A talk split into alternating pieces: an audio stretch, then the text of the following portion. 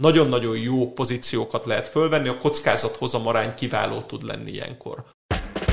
Üdvözlöm, ez itt a Concord Podcast. Egy műsor, ahol a Concord munkatársai minden héten alaposan megmondják véleményüket pénzről, gazdaságról, politikáról és mindarról, amit egy Concordos nem hagyhat szó nélkül. Control what you can control. Tartson velünk! Mire taníthatják meg a tőzsdei kereskedőket a világ legjobb pókerjátékosai?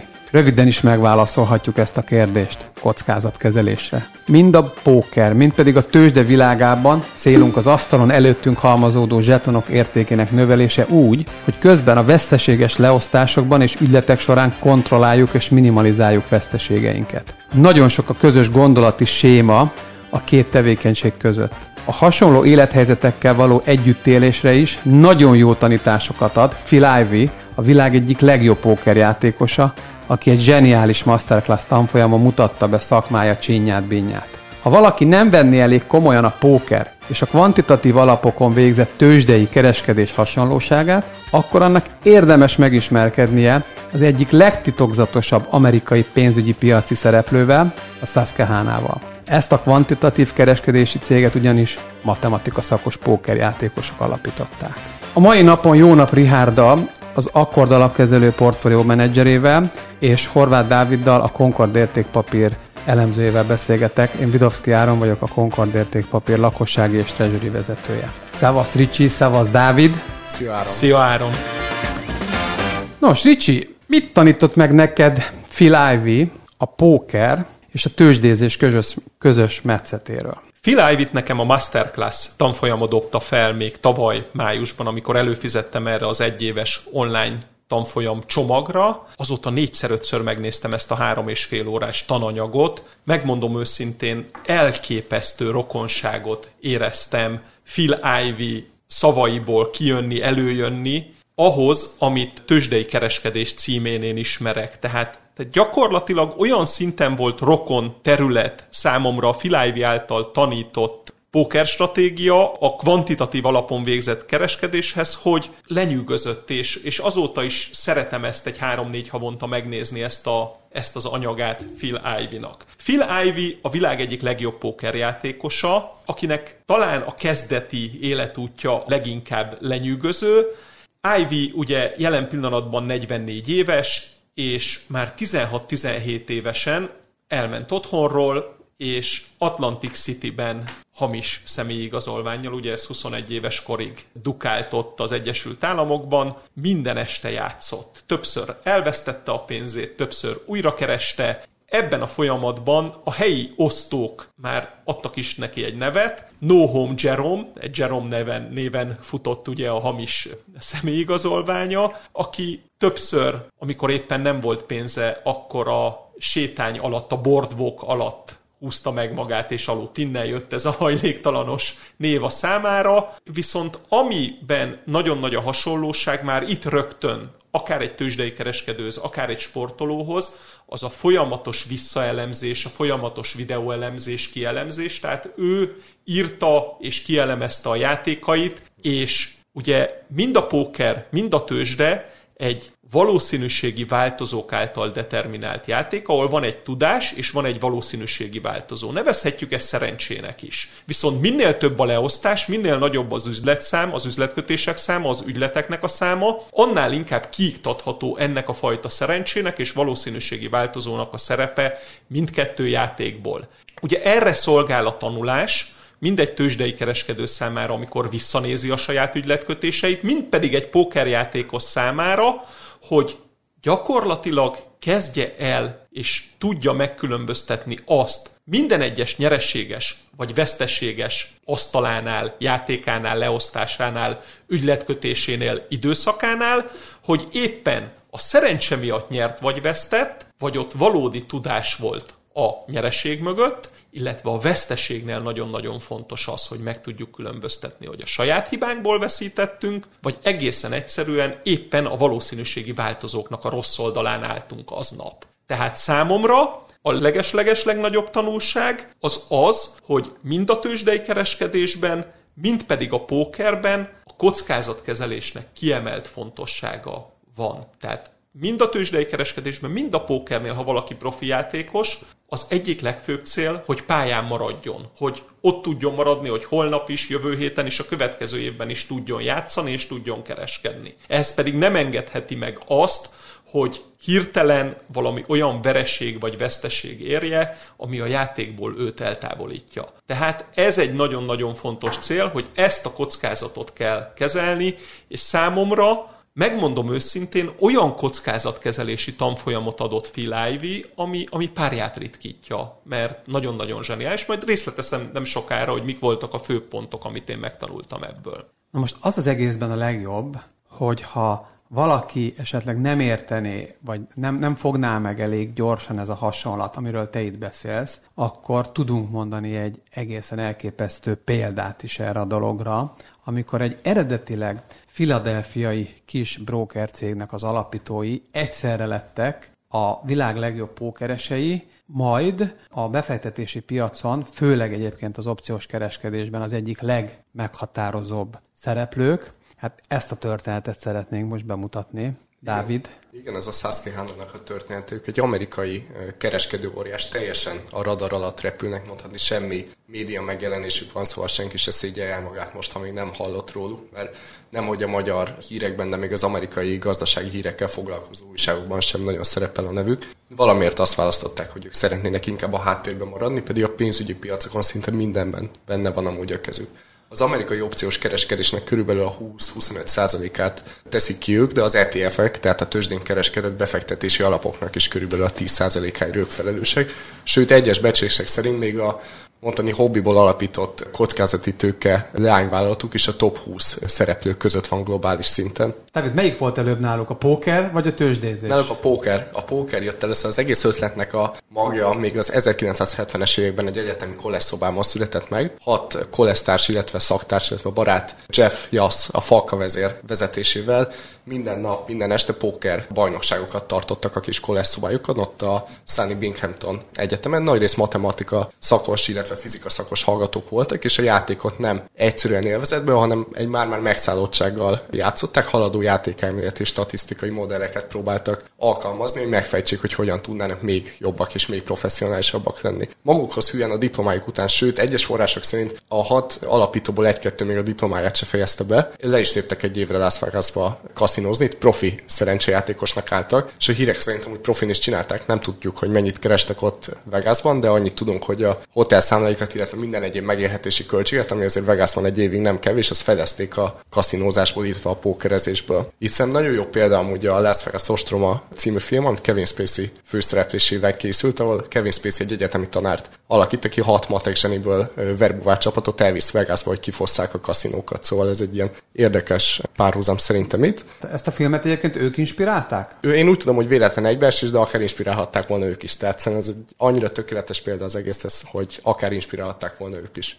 Már akkor ha valaki jobban meg szeretné ismerni, hogy hogy nézett ki, akkor tulajdonképpen megnézheti ezt a filmet, és meg fogja érteni a, a hat alapítónak a történetét? Hát a korai történetét, a ezt korai az egyetem utáni kaszinózás szerintem ezt megérteti, mert ők is matematikai modellekkel, tehát számolták a lapokat, blackjack, betán poker is volt, nem tudom már pontosan, régen láttam a filmet, de inkább úgy van, hogy hasonló vibe egy szellemiséget kaphat, mint amit itt az alapító tagság érezhetett az egyetem utáni éveiben illetve alatta. Na viszont Jász, a Falka vezér úgy érezte, hogy ennél azért többet is kihozhat magából a csapat, és adódott a lehetőség, hogy Philadelphiában egy hedge fund manager helyet adott neki a opciós kereskedési tőzsdén, mint market maker, tehát adott vette a piaci szereplőktől, és gyorsan csatlakoztak hozzá a többi barátja is, tehát szépen mindenkit odarángatott magához, és megalapították a Susquehanna névre hallgató, kimondhatatlan névet, nevet viselő céget. Mielőtt még jobban belemennénk a Susquehanna történetnek abba a részébe, hogy pókeresből hogyan lettek ők opciós kereskedők, illetve abban egy, egy nagyon nagy szereplők. Itt azért megkérdezlek téged, Ricsi, hogy neked, mint eh, portfólió kezelőnek, mit tanított a póker? Három példát tudok ebből torony magasan kiemelni. Rögtön a, a, a Filájvi a leges-leges legelején belemegy abba, hogy milyen a pozíció. Ő egy kilenc játékossal bíró asztalt mutat be, és tulajdonképpen elmagyarázza, hogy az összes profi pókeres az igazán nagy játékait azt a késői pozícióból játsza, tehát nem akkor, amikor neki kell először nyilatkoznia a lapokról, sokkal-sokkal szűkebb a játéktér, sokkal kisebb azon lapok köre, amivel játszhat valaki, ha ő az első nyilatkozó az asztalnál, mint hogyha ő az utolsó ember a kisvak és a nagyvak előtt. Tulajdonképpen ez egy nagyon nagy tanulság volt a számomra, memorizáltam általa azt a dolgot, amit én egyre inkább kezdek megfigyelni a piacon, hogy akár egy napon belül, akár egy pénzügyi naptárban egészen elképesztően fontos, ami az asztalnál a pozíció a pókerben, az tulajdonképpen egy pénzügyi naptár a piacon. Tehát, hogyha igazán jó lehetőséget keres valaki egy adott vállalatnál, a gyors jelentés napján, a közzététel utáni kereskedési napon, vagy az azt követő egy-két napon belül sokkal gyakorta zseniálisabb pozíciókat lehet fölvenni, mert már a nagy hír kint van, sokkal nagyobb a forgalom, ötszörös, tízszeres gyakran, és egészen egyszerűen meg tud nyilatkozni ilyenkor egy két-három hetes trend is, nagyon-nagyon jó pozíciókat lehet fölvenni, a kockázat hozamarány kiváló tud lenni ilyenkor. Ugyanígy, ha napon belül nézzük a kereskedésen belül a pozíciónyitásokat, akkor ha az amerikai 6 és fél órás kereskedés nézzük magyar idő szerint délután fél négy és este 10 között, nekem az a személyes megfigyelésem, hogy a legkevésbé kockázatos pozíciókat olyan este 6 és negyed hét között lehet fölvenni. Két és fél óra már eltelik a kereskedésből, van még négy óra hátra, lehet, hogy magasabb lesz az ár egy vételi pozíciónál, vagy alacsonyabb lesz egy ár az eladási pozíciónál, de a bizonyosság sokkal nagyobb. Már látjuk, hogy mit nyilatkoztak előttünk heten nyolcan az asztalnál, és sokkal nagyobb magabiztossággal tudunk belemenni egy ilyen pozícióba. Ez volt az egyik tanulság, ami nekem nagyon fontos. A másik az ugyanaz a póker, mint a tőzsde, nevezetesen váratlan húzások vannak. A pókerben is, amikor feljön az asztalon a turn vagy a river, ugye a közös lapok közül a negyedik vagy az ötödik lap, gyakorlatilag egy lap teljes mértékben meg tudja változtatni a játék menetét. Lehet, hogy addig a, a legnagyobb királynak érezzük magunkat a, a flop utáni három labba, de ha hirtelen a törnön egy számunkra kedvezőtlen lap jön, és a megfigyelt játékos társaink, a megfigyelt ellenfeleinknél pedig látjuk azt, hogy potenciálisan nekik milyen lapjuk lehet, és az jó lehet nekik, akkor egészen más stratégiát kell onnantól kezdve folytatnunk. Ugyan ezek a váratlan hírek a tőkepiacon, amikor kijön egy hír, és akár több hónapnyi teljesen más irányú áramlást kezd mutatni a piac. Jó példa erre a 18-as évnek az utolsó negyedéve, a 19-es évnek az első negyedéve, amikor először a Fed beszigorodott, és lett egy 19,5%-os S&P és 18 negyedik negyedévében egészen karácsonyig, majd január 4-én teljesen váratlanul a Fed újra lazává vált, és onnantól kezdve a következő négy hónapban megállíthatatlanul mentek föl a piacok. Tehát egy váratlan hír, amire nem igazán számítanak a piaci szereplők, alapvetően változtatja meg a játékmenetét. És ahogy egy pókerjátékosnak folyamatosan ott kell, hogy legyen a félelem mögötte, hogy mi van akkor, ha, ha jön egy kedvezőtlen esemény, egy tőkepiaci szereplőnek is állandóan készülnie kell arra, hogy lehet, hogy most neki kedvezőek a dolgok, jól mozognak az árak, együtt gondolkozik a piaccal, de az egyik másodpercről a másikra jöhet olyan drasztikus és gyökeres változás, amit egészen egyszerűen jó fejben tartani, mert ha akkor kell hirtelen reagálni, abból könnyen lesz pánikolás, mind a pókerasztalnál,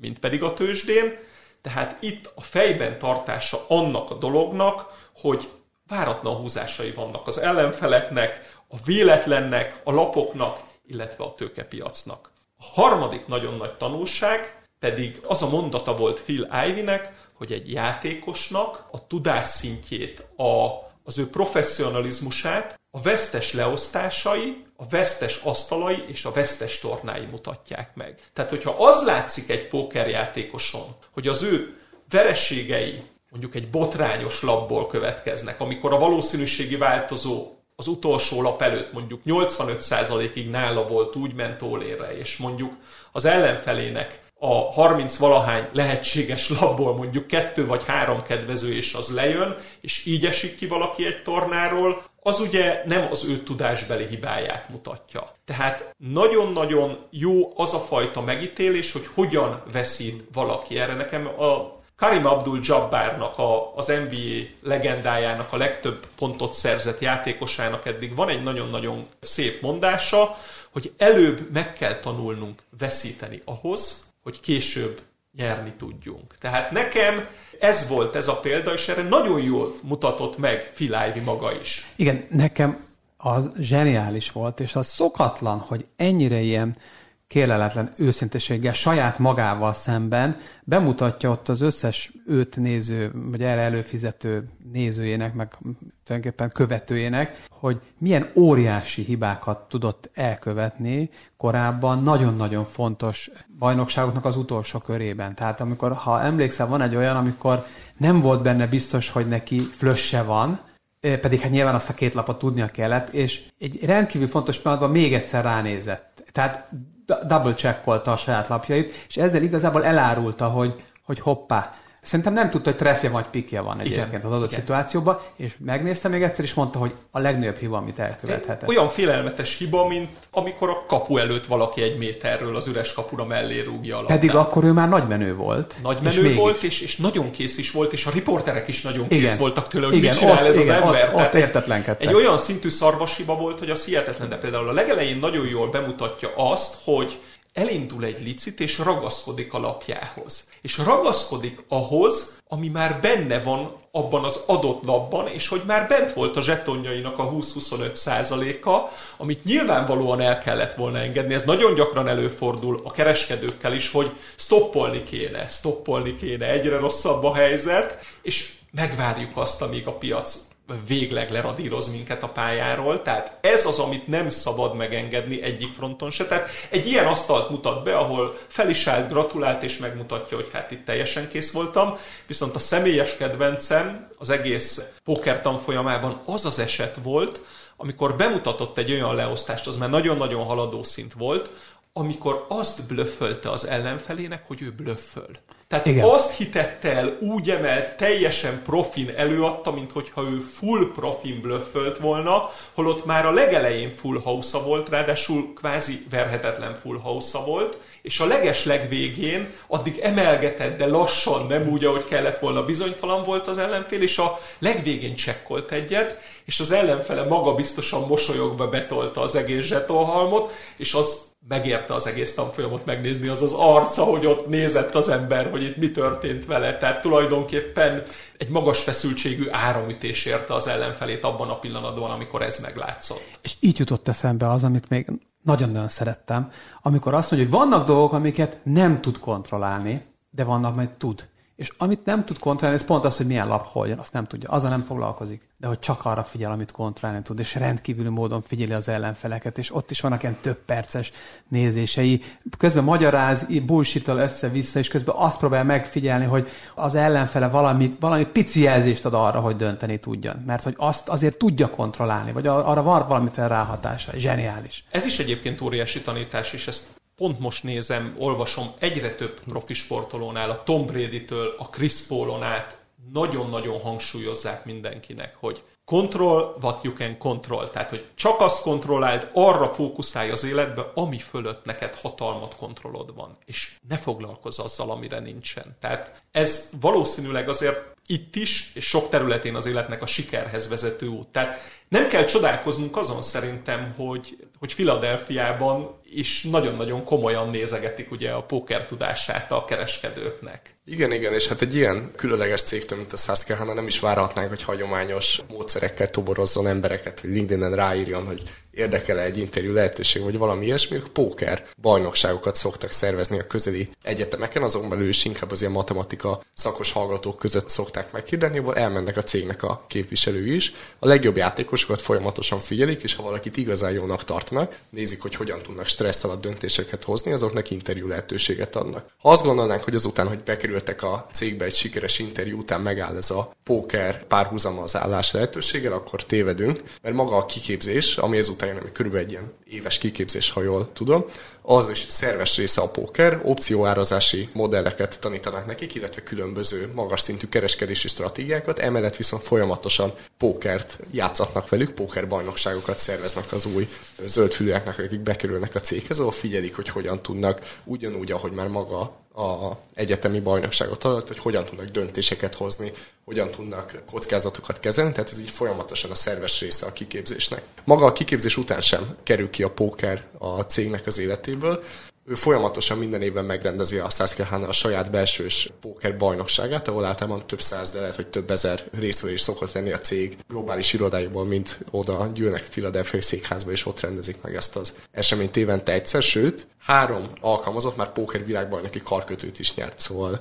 tényleg elég tehetséges emberek kerülnek ki, akik nem csak a traderkedésben, vagy tőzsdei kereskedésben, hanem magában a pókerben is van, aki a világ tetejére jutott a cég alkalmazottjai körül. Amúgy maga a cég is, a leírások szerint a székház tele van kaszinó minőségű pókerasztalokkal, magukban a szünetekben, illetve bármikor máskor megy folyamatosan a játék. Szóval tényleg egy ilyen eléggé filmbeillő, szürreális dolog az egész, hogy ott kereskednek több milliárd dollár forog kockán naposztat, és közben így valaki így leülnek ebédszünetben egy jó kis pókert játszani. Szóval ez teljesen vegyítik az egészet a kereskedéssel. Akkor itt elég szépen végigmentünk, hogy a kockázatkezelési hasonlóságokban sokat lehet tanulni a pókerből egy, egy alapkezelőnek is, de mi van még, Ricsi? Az asszimetria. Tehát, hogyha még egy szót meg kell említenem a póker és a tőzsdei kereskedés hasonlóságából, az a kockázatkezelés mellett az asszimetria. Méghozzá mindkét területen érnek minket pozitív és negatív hatások. Amire nekünk a, saját zsetonjaink menedzsereként figyelnünk kell, hogy a pozitív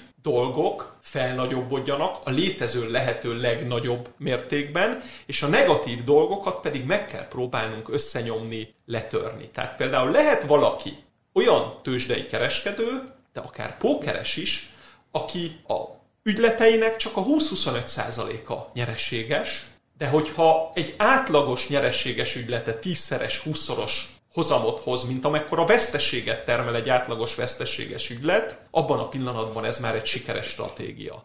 Tehát nagyon-nagyon fontos a tőzsdén is szerintem, hogy egy átlagos nyerőnk jóval-jóval nagyobb legyen, mint egy átlagos bukónk, egy átlagos veszteséges ügyletünk. A másik nagyon-nagyon fontos, hogy a tőzsdei kereskedésben is azért a pénz mellett az energiánk, a belefektetett időnk, az önbizalmunk is ott van. Tehát nagyon-nagyon segíti az életünket az, hogyha amikor nyitva vannak a pozíciónk, a pozíció tartási idő tetemes többségében, akár 90 plusz százalékában realizálatlan nyerőben ülünk. Egészen más realizálatlan nyerőben ülni, amikor maximum az addigi nyerőnk olvad le és esik vissza nullába, ha már mondjuk oda van húzva egy stop, mint realizálatlan bukóban ülni, és akkor ugye valami, a hatások eszik a tőkénket éppen. És a harmadik nagyon-nagyon fontos dolog, hogy ugye mind a pókernél, mind a tőzsdénél vannak szériáink. Tehát van olyan, amikor pár évente nagyon keményen ellenünk fordulnak a valószínűségi változók, bármit csinálunk, nem tudunk nyerni, nem tudunk keresni, és van olyan, amikor nagyon megy a szekér. És itt jön be egy nagyon fontos asszimetria, hogy amikor nem megy, ellentétben nagyon sokakkal, akkor kell összehúzódnunk, nagyon-nagyon picivé válnunk, mint egy legó emberke. És amikor megy a szekér, amikor már sok realizálatlan nyerőnk van, akkor bátran nyithatunk újabb pozíciókat. Maximum az egész halomnak a realizálatlan nyerője csökken egy kicsit, és ilyenkor válhatunk Godzillává. Tehát itt jön be az a hatás, hogy ha mi szeretnénk akár a tőzsdén, akár a pókerasztalnál elérni azt, amit egy Karmak nevű pionír a 19. század végén, 1896-ban jelentett ki nekem az egyik kedvenc mondásom, hogy az élet nagy pókerpartiában éppen Royal Flush-t osztottam magamnak, és az asztal körül ott állt az egész világ. Ez az alaszkai aranyláznál a megtalált mező volt, azt hiszem az Eldorado nevű hangzatos mezőnek a megtalálása. Napjainkban is azért a, a startupok világában vannak Eldorádók, és szerintem megint vissza kell mennünk egy nagyon-nagyon jó példára erre. Igen, a Saskana pedig egyfajta startup Royal Flush osztott magának, amikor 2012-ben éltek azzal a lehetőség, hogy megvegyék a TikTok anyavállalatának, a ByteDance-nek a 15%-át és egy igazgatói helyét 5 millió dollárért cserébe. A többi azóta igazából történelem, tudjuk, hogy a TikTok az azóta eltelt években teljesen letarolta a világot, különösen itt a pandémia alatt lett exponenciális növekedés a nyugati világban. A TikTok mostanra már a legtöbbet érő nem tőzsdén kereskedett vállalat globális szinten, hogy az érték az több mint 300 milliárd dollár, és így magának a Saskana-nak a 15%-a részesedés, amit még 5 millió dollárért vettek, most már több mint 30 millió, sőt alsó hangon 30 milliárd dollárt ér. Tehát ez egy elég komoly 5 millió dolláros lottószelvény szerintem. Itt volhatunk is egy párhuzamot szerintem az opciók, illetve a startupba befektetés között, hiszen mindkettő egy nem lineáris kifizetési modellel rendelkező befektetési termék, ha mondhatjuk így. Tehát van egy limited downside, ami ez hatalmas kockázat van, mert az egész befektetett pénzetet elbukhatod, viszont potenciálisan megtöbbszörözheted a pénzetet, és tényleg szinte a határa csillagoség. De hogy itt is látjuk maga, ez a 30 milliárd dolláros részesedés a TikTokban, a becsések szerint már többet ér, mint maga a Susquehanna. Tehát maga az anyavállalat. Tehát szerintem ez egészen elképesztő. Közben kiszámoltam, miközben mondtad ezeket a számokat, hogy 6000 szereztek ezen Igen. a pozíción. Egészen elképesztő. Na most akkor ennek a történetnek, illetve a 6000 szerezés ismeretében mondhatjuk-e azt, bárkinek, aki befektetésekkel akar foglalkozni, magánszemélyként is akár, tehát spekulánsként, magánbefektetőként, hogy kezdjen el pókerezni, érdemes a pókerrel foglalkoznia, mert rengeteget tanulhat belőle. Meg kell idéznem itt Wayne aki elmondja azt, hogy nagyon-nagyon fontos a fősport mellett, ami neki ugye a jégkorong volt, a kiegészítő sportok végzése. Nem csak a kiegészítő sportok végzése, hanem hogy az adott sportjában más poszton is játszon, ami ma már hiányzik, de Wayne a világ egyik legjobb góllövőjeként két évig, 9 és 10 éves korában hátvédet játszott a jégkorong csapatába. Tehát én feltétlenül egy egyértelmű igennel válaszolnék erre, a tőzsdei kereskedésnek egy kiváló kiegészítő sportja a póker. Ez itt a Concord Podcast, egy műsor, ahol a Concord munkatársai minden héten alaposan megmondják véleményüket pénzről, gazdaságról, politikáról és mindarról, amit egy Concordos nem hagyhat szó nélkül. Ricsi, Dávid, köszönöm szépen. Köszönöm én Köszönöm is. szépen.